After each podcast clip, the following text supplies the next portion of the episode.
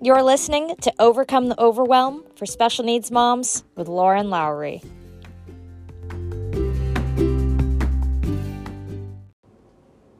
Hello, friends. Welcome back to another episode of Overcome the Overwhelm. I'm so glad to have you guys again today. And I just want to say thank you for listening in. If you have been listening in from, you know, just the past couple episodes, or if you've been here from the very beginning, I appreciate you. I'm so glad to have you. I feel like these are like little, I don't know, like little coffee dates, even though I can't see you. But I just want to tell you that I'm thank you and I'm so appreciative. And on that same note, before we dive into to today's podcast, I actually want to share something with you guys real quick. So, I don't think that we celebrate enough. I don't think that we celebrate ourselves and our wins and everything like that enough in our lives. And I think that whenever we do take the time to celebrate each other and to talk about the things that are going right, the things that are going well, and our successes. I think whenever we take a moment to actually talk about those things with each other, it it just makes us feel better. And especially if we can, you know, support other women in this and we can celebrate with them for their wins and on their journeys, it just makes life so much better, right? It just gives you those good feelings, whether it's, you know, I don't know, those feel good hormones or if it's just pure love for each other. It's something I'm really passionate about. I am really passionate about lifting other women up and just being there for each other. So I wanted to share with you guys today, before we jump into the podcast, uh, a message that I got from one of my clients. So she's actually been a long time podcast listener. She's listening. I mean, I, this podcast hasn't been going on that long, but she's been listening in from the beginning. And she just signed up this past round of Overcome the Overwhelm. Um, and I think that she is having a lot of success and seeing a lot of changes from going through the program, putting in the work, you know, putting in that intentional effort to really make changes because you know, that's what she wanted. She wanted things to be different. So, and of course, I'm going to change out some names and everything for privacy reasons. And I, I of course, got her permission to share this. But, and she sent this to me um, when she was having a really, really bad uh, couple of weeks. So, you know, just a lot of big challenges going on, a lot of big things in her life. So, at those times, I think it is even more important to share what's going right because it can be hard. It can be hard to see what's going right when everything around you feels like it's going wrong. Right? So, okay, she says, Okay, as you know, the past couple of weeks have just been awful. And before working with you, I would have definitely spiraled.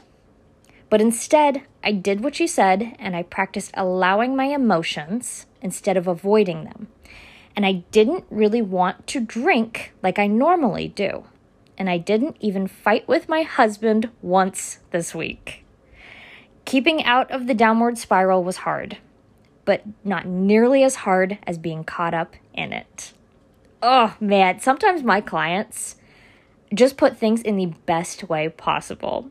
So I just want to share that with you guys that, yeah, putting in the work to improve yourself and to grow and to learn how to do things differently. It isn't easy. It's hard. It's it takes effort, right? It takes being intentional and putting a little bit of time and a little bit of, you know, brain power into that. You have to want it. But the results, oh my gosh, like you want to talk about compounding your results. That's how you do it. You know, because if you put in the work in this into making the changes in your life, what you get out of it is just something that can't be measured. It's just absolutely unmeasurable because it's just this feeling like things are easier.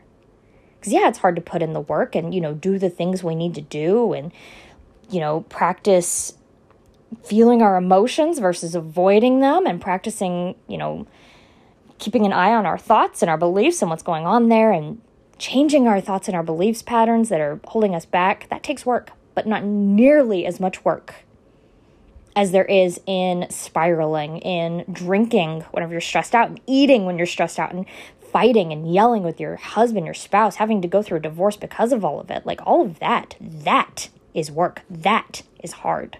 So it's kind of you know, you have to pick your hard. Pick your poison here. Pick pick your struggle, not struggle, but like pick your which one do you want to do? Which hard do you pick? So I did not mean to go off on this. but I think that's something that really needs to be said and I'm guessing that somebody out there probably needs to hear this today is that you do have to pick your hard. Are you willing to give up a little bit of your time and a little bit of your effort to work on yourself to save you a lot of headache over the entire span of your life? Or are you not? Would you rather use all that energy towards all of that, you know, downward spiraling and avoiding and living in that just awful survival space for the next however many years you're alive? It's kind of a choice, you know? It's kind of an easy choice, in my opinion. Do the work, whether it's through this podcast, whether it's through signing up through Overcome the Overwhelm, through whatever, however you want to do it, do the work on yourself. And I, you know, if you do want to join Overcome the Overwhelm, next round is starting September 1st. So this is your sign. If you've been looking for it, it is right here. It is me saying, I am here. Let's do the work. You know how to reach out to me. You just got to do it, right? So, but let's talk to get uh, about the podcast, right? What are we going to talk about today? So, I'm actually going to tell you guys a very personal story today. I have, uh, well, this is very personal, and the thing is, I don't even know how to start because it's really emotional for me because I kind of have to go back to the place where it was a really hard time in my life. When Leo was a baby, I think he was about eight months old yeah, because it was in August. Um, he's about eight months old, and we knew something was going on, but we had no idea what. You know, we still had that kind of that hope that maybe things would be okay one day. You know, because we didn't have any genetic testing results or anything back. Long story short, he stops eating like completely. So we took him to the ER. They did a swallow study on him, and he had been aspirating everything into his lungs completely, like straight into his lungs immediately they're like, yep, all right, NG tube, he can never eat a bottle again. I'm like, that is heartbreaking. Heartbreaking for a mother to hear. You will never get to feed your child again. It's just like, wow. And that was something that just was probably one of the most painful moments in my journey up to date, like to this point. And I remember it very clearly. I remember all of those emotions back then and just that like sadness and that grief that I would never get to feed my child through mouth, you know, by his mouth ever again. And it really breaks your heart. And it again goes back to like all those things, of course, come flooding in, all the things you won't get to do, right? You won't get to experience, you know, him eating his first, whatever, birthday cake or whatever it is. You know, you won't get to go for ice cream with your child and all this stuff. Like all that kind of comes to mind. And from there, you know, we kind of got a little bit of hope. And they said, well, you know, maybe you just do a swallow study, maybe do some feeding therapy, or I'll be okay. So we didn't really know kind of what that looked like. I I don't even it's all kind of blurry at this point, but we signed up for a swallow study or whatever, got in with the swallow study. You don't just sign up for one of those, do you? Gotta get the referral, you know. The doctor has to put in the orders and in Oklahoma, in our world, you have to wait several months before you ever get a phone call. And then you schedule it for a couple months later, right? so we did that once. Um, I don't even know. Leo was probably was probably another year later, just to see that maybe some progress had been made. We weren't doing any kind of therapy or anything, but maybe Leo had gotten enough strength built up in his esophagus somehow. I don't know where he could safely swallow. So we took him to the swallow study, not really knowing what we were doing, not really knowing how all the how all of this system worked right?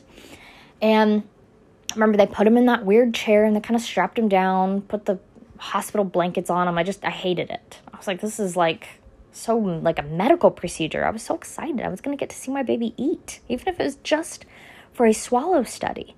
I was so excited for that. And it might sound silly, uh, you know, if it's something that you've never experienced personally, but for me, it was hard. Man, it was really hard to not get to do such a normal mom thing. So the idea of getting to do one of those little normal mom things that would make me feel like a quote unquote real mom, because at that time I didn't feel like a real mom. I felt like an outcast, like an imposter almost. And this was one of those things that would get me one step closer towards that real mom status that I had believed in my head that I was not. it sounds silly now, but it's not. It wasn't silly at the time. It was a very real thing I struggled with. So, anyways, they did the swallow study. Um, they did whatever one thing first. You know, I know they have a series. They've got the liquid, the puree, and each one's a little bit more difficult, right? The very first one they tried, it's supposed to be the easiest. Um, failed like spectacularly he failed went straight into his lungs like i mean just glory just all there in his lungs and they immediately were like nope he failed i was like wow we drove two hours did all of this like set up i mean it is like a whole process to get into that room to do the test for them to literally less than one minute in there and they're like yep he failed it's over. Go home. it was awful. And it was so traumatic to me. It was one of the most like just vivid in my memories moments. And it really did something. I'm telling you the story for a reason. It really caused me to have a lot of fear around swallow studies, around, you know, feeding therapy, around Leo taking anything by mouth. And I kind of just from that point forward, hearing how harshly they said it, and in my mind it was harsh. They may not have said it harshly at all, but whenever we are in high emotions, things can, our brains are just like, yep, they said it, they were mean, they yelled it at you. I know for a fact they did not yell it at me, but my brain has decided that they did. Because our brains are just trying to protect us, right? Bless their hearts. I have to tell myself about that's what I say about my own brain all the time. I'm like, oh, bless bless its heart. It's trying its best. it's just trying to keep me safe. But anyways, from that point, I was stuck in the state of fear around that and the state of like very traumatized about that situation. And anytime it came up to, you know, someone talking about maybe like in the Facebook groups, like on the GTube Facebook group, someone bring up like a swallow study and how their child passed and how exciting it was and how, oh, you know, they're going to get their GTube out in six months and all this stuff. Or maybe they even had, they were a GTube graduate and all this stuff. And it hurt. It hurt so bad. And I hated them not you know, I didn't hate the people, but I hated them for celebrating this. How dare they get what I didn't have? I wasn't going to get to experience that. That's not fair. Was it fair? How come they got that? They didn't do anything special. Mm, man. Back to the jealousy, right? So I had fear, I had jealousy. I was stuck in some very deep emotions around this. And listen, guys, this is so important it was not serving me. It wasn't just harmless emotions, because here's what was happening from that place of those emotions. Because it is our thoughts that create our emotions. So it's having thoughts that, you know, it shouldn't be happening like this, all kinds of thoughts. I mean, just a million that were causing these this fear and this jealousy towards other moms who were having celebrations and who were, you know, getting off the G tubes or were passing our swallow studies you know, how it wasn't fair that they were doing that and they were able to have that, but we weren't, and how scared I was to ever try again because he was just going to fail. He would never be able to eat by mouth. These are all the thoughts I had, and they created those feelings for me those feelings of guilt and fear and just despair and almost just giving up. And that's what it did end up making me do. Because our thoughts create our feelings, and then those feelings, from those feelings, it made me give up. I stopped ever thinking that Leo would eat by mouth. It just, I dropped the dream, right? I dropped that, oh, maybe someday. And I'm not saying, oh, you have to keep the dream like, oh, yes, my child will do that someday. No, I'm not saying that. What I'm saying is that maybe yes, maybe no. We don't know. You know? But I didn't have to be in the blindly like, well, that's never going to happen because I had decided from those thoughts and those emotions that that was never going to happen. And that wasn't going to serve anybody. It wasn't going to serve me. It wasn't going to do me any favors. It felt like crap. And it definitely was not what was best for Leo. It did not create a great, you know, it wasn't going to help him be able to eat someday, right? It wasn't going to help him get into feeding therapy and be able to build up those skills to safely swallow. No, my avoidance out of that fear. That was like sticking my head in the sand and just saying, I'm avoiding that problem. And avoiding a problem doesn't solve it. Avoiding a problem just makes it worse. it's kind of like if you like uh you know with my client earlier in um her message if you just avoid it with alcohol it's just going to make things worse right causes more fights with your husband so I just want you guys to, you know, take a look at your lives and see like where am I avoiding things? Where am I avoiding my emotions thinking that that is going to create less suffering for myself? When in reality, it is actually creating more suffering for yourself and others that are close to you. Maybe your children, your husband, your sister, your family, whatever. It's not just about you whenever you avoid your emotions, it's affecting everybody. Yeah. So, whenever I started to kind of work through this, um, whenever I started to just kind of dig into the different aspects of my life, the things that were keeping me stuck, the things that were those really big moments that hurt, they're very painful to me. Kind of have to start unraveling them like that ball of yarn, pulling out each thought one by one, taking a look at it, seeing what we want to keep, what we don't want to keep.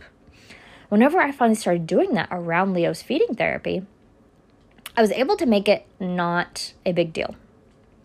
I was able to take off the pressure there, take away the fear, kind of push it to the side and say, no, that doesn't belong here. This is a completely we can we can talk about this circumstance without having fear in it, without having jealousy towards others that have nothing to do with us. we can be proud of those families. Guess what? I've I've gotten to that place. I mean, and this has, you know, been years of work and I've been in this place for a long time. So, what I'm about to tell you in a minute, but it's, you don't, you know, I don't feel whenever I see someone's success story, I was never jealous anymore. I was able to overcome that. I was able to celebrate with them. I was able to catch myself if I ever did feel jealous and say, ha, this is about them, not about me. This has nothing to do with me. Their child's success has nothing to do with my child's success or non successes, right? It doesn't. I was able to separate myself from it kind of have like a little a pause in between where your brain reacts to things. And so that, you know, did all that work and it was great. And I kind of came to the place of, eh, if it happens, it happens. If he eats by mouth or, you know, only eats by the G tube for the rest of his life, I'm okay with it. I really was, you know, I really did. And that took a lot of work to get to that place, but I was okay with it either way. Was I ever like, oh my gosh, I love Leo's G tube? In a way, yes, actually. Because Leo's G tube kept him alive. Leo's G tube has allowed us to give him medicine whenever he's been so sick. And he wouldn't be able, you know, we maybe wouldn't have been able to get it down, you know, into his stomach via his mouth. Sometimes I look at my daughter, at Kimber, and I'm like, man, I wish you had a G tube. Because right now, you will not swallow this medicine. it just, there are a lot of things about the G tube that I love. And I was able to get to that place where I was okay. I had acceptance around the whole situation. I was able to look back on the swallow studies without just like wanting to curl up in a corner and cover my head with a blanket and just die, right? I was not you know, I could look back on it and say, hmm, yeah, that was a rough experience, but we made it through it, right? And all of this to say is that I'm shocked because we actually, um, you know, a couple years later after doing all of that, our speech pathologist actually brought it up and she was like, oh, hey, do you want to start feeding therapy for Leo? And we're like, eh, sure. Had you asked me two years ago, I'd been like, oh my God, no. I actually think I told her no at one point. I don't know. Or I just avoided it because I never, you know, talked to our pediatrician about it. I never did all the things we needed to do to push it forward. So, but this time, in a better headspace. I'm not in avoidance. I'm not, you know, because I'm avoiding my emotions, therefore I'm avoiding the whole situation. I wasn't in that space. So this time I was like, yeah, sure, let's do it. And that's probably a year ago. It's been a while since it's a process, especially in Oklahoma. Um, you know, so we got through all the referrals, everything. Leo started feeding therapy a couple months ago. It's been great. He's he loves it. And I even said, so I don't care if he ever swallows safely, if he's ever actually able to take food by mouth. I don't care. All I care about is that he gets to experience the taste of things sometimes because the smile on his face, guys. Like, oh, you should see him with the sucker. He loves it. He loves him so much. He's just the cutest. He loves sweets. so we've been in, you know, feeding therapy for a few weeks now and finally got the feeding therapy referral to come through and, you know, we're on the wait list for so long and they called us and we went in and so Leo had his second ever swallow study. Well, I guess third, because the first one was the night that we are at the ER and learned that he was aspirating everything um, before he had a G tube. So his third ever swallow study, um, you know, all those feelings and those memories came back. So you kind of just, you know, be there for yourself through them. And I can't believe it. He did not pass with just flying colors. Don't don't get me wrong here. Leo's not eating a cheeseburger next week. Um, but guys, he kind of he didn't fail. He didn't fail with flying colors. It's kind of in the middle, you know? He was able to actually safely swallow some of the things. He, you know, got a little bit in his lungs, but he was able to get it up and like cough it, you know, up. Sorry if you're not a medical person listening to this. I apologize. But it was a success. It wasn't like a, oh my gosh, life changing miracle, but it was success. And I honestly was shocked. I was like, wow, I stopped believing for so long that this could happen. And here we are. And had I not worked through everything that I worked through, had I not stopped avoiding my emotions around that situation, my son would not have gotten into feeding therapy. My son would not have gotten to that swallow study. My son would not get to taste food like he is now. Tonight, we tasted watermelon. Earlier today, he had himself a little popsicle. Not the whole thing, but yeah. We are now cleared for small tastes of liquids. Pretty sure it was once a day, but today we did twice. Don't tell anybody.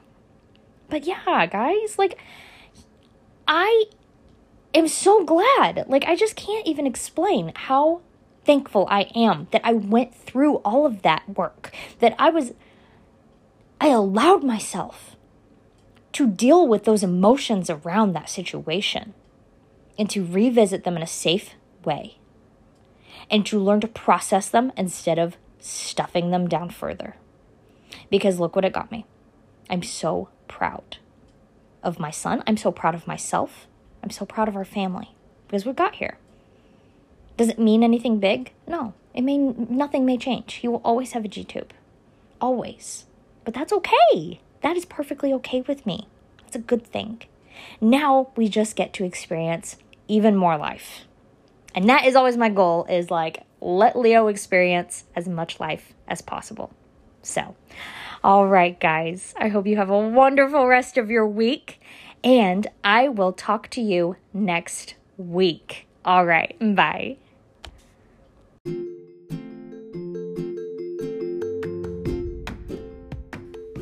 Thanks for joining me on today's episode of Overcome the Overwhelm. If you have questions or would like more information, head on over to LowryLifeCoaching.com and I'll see you next week.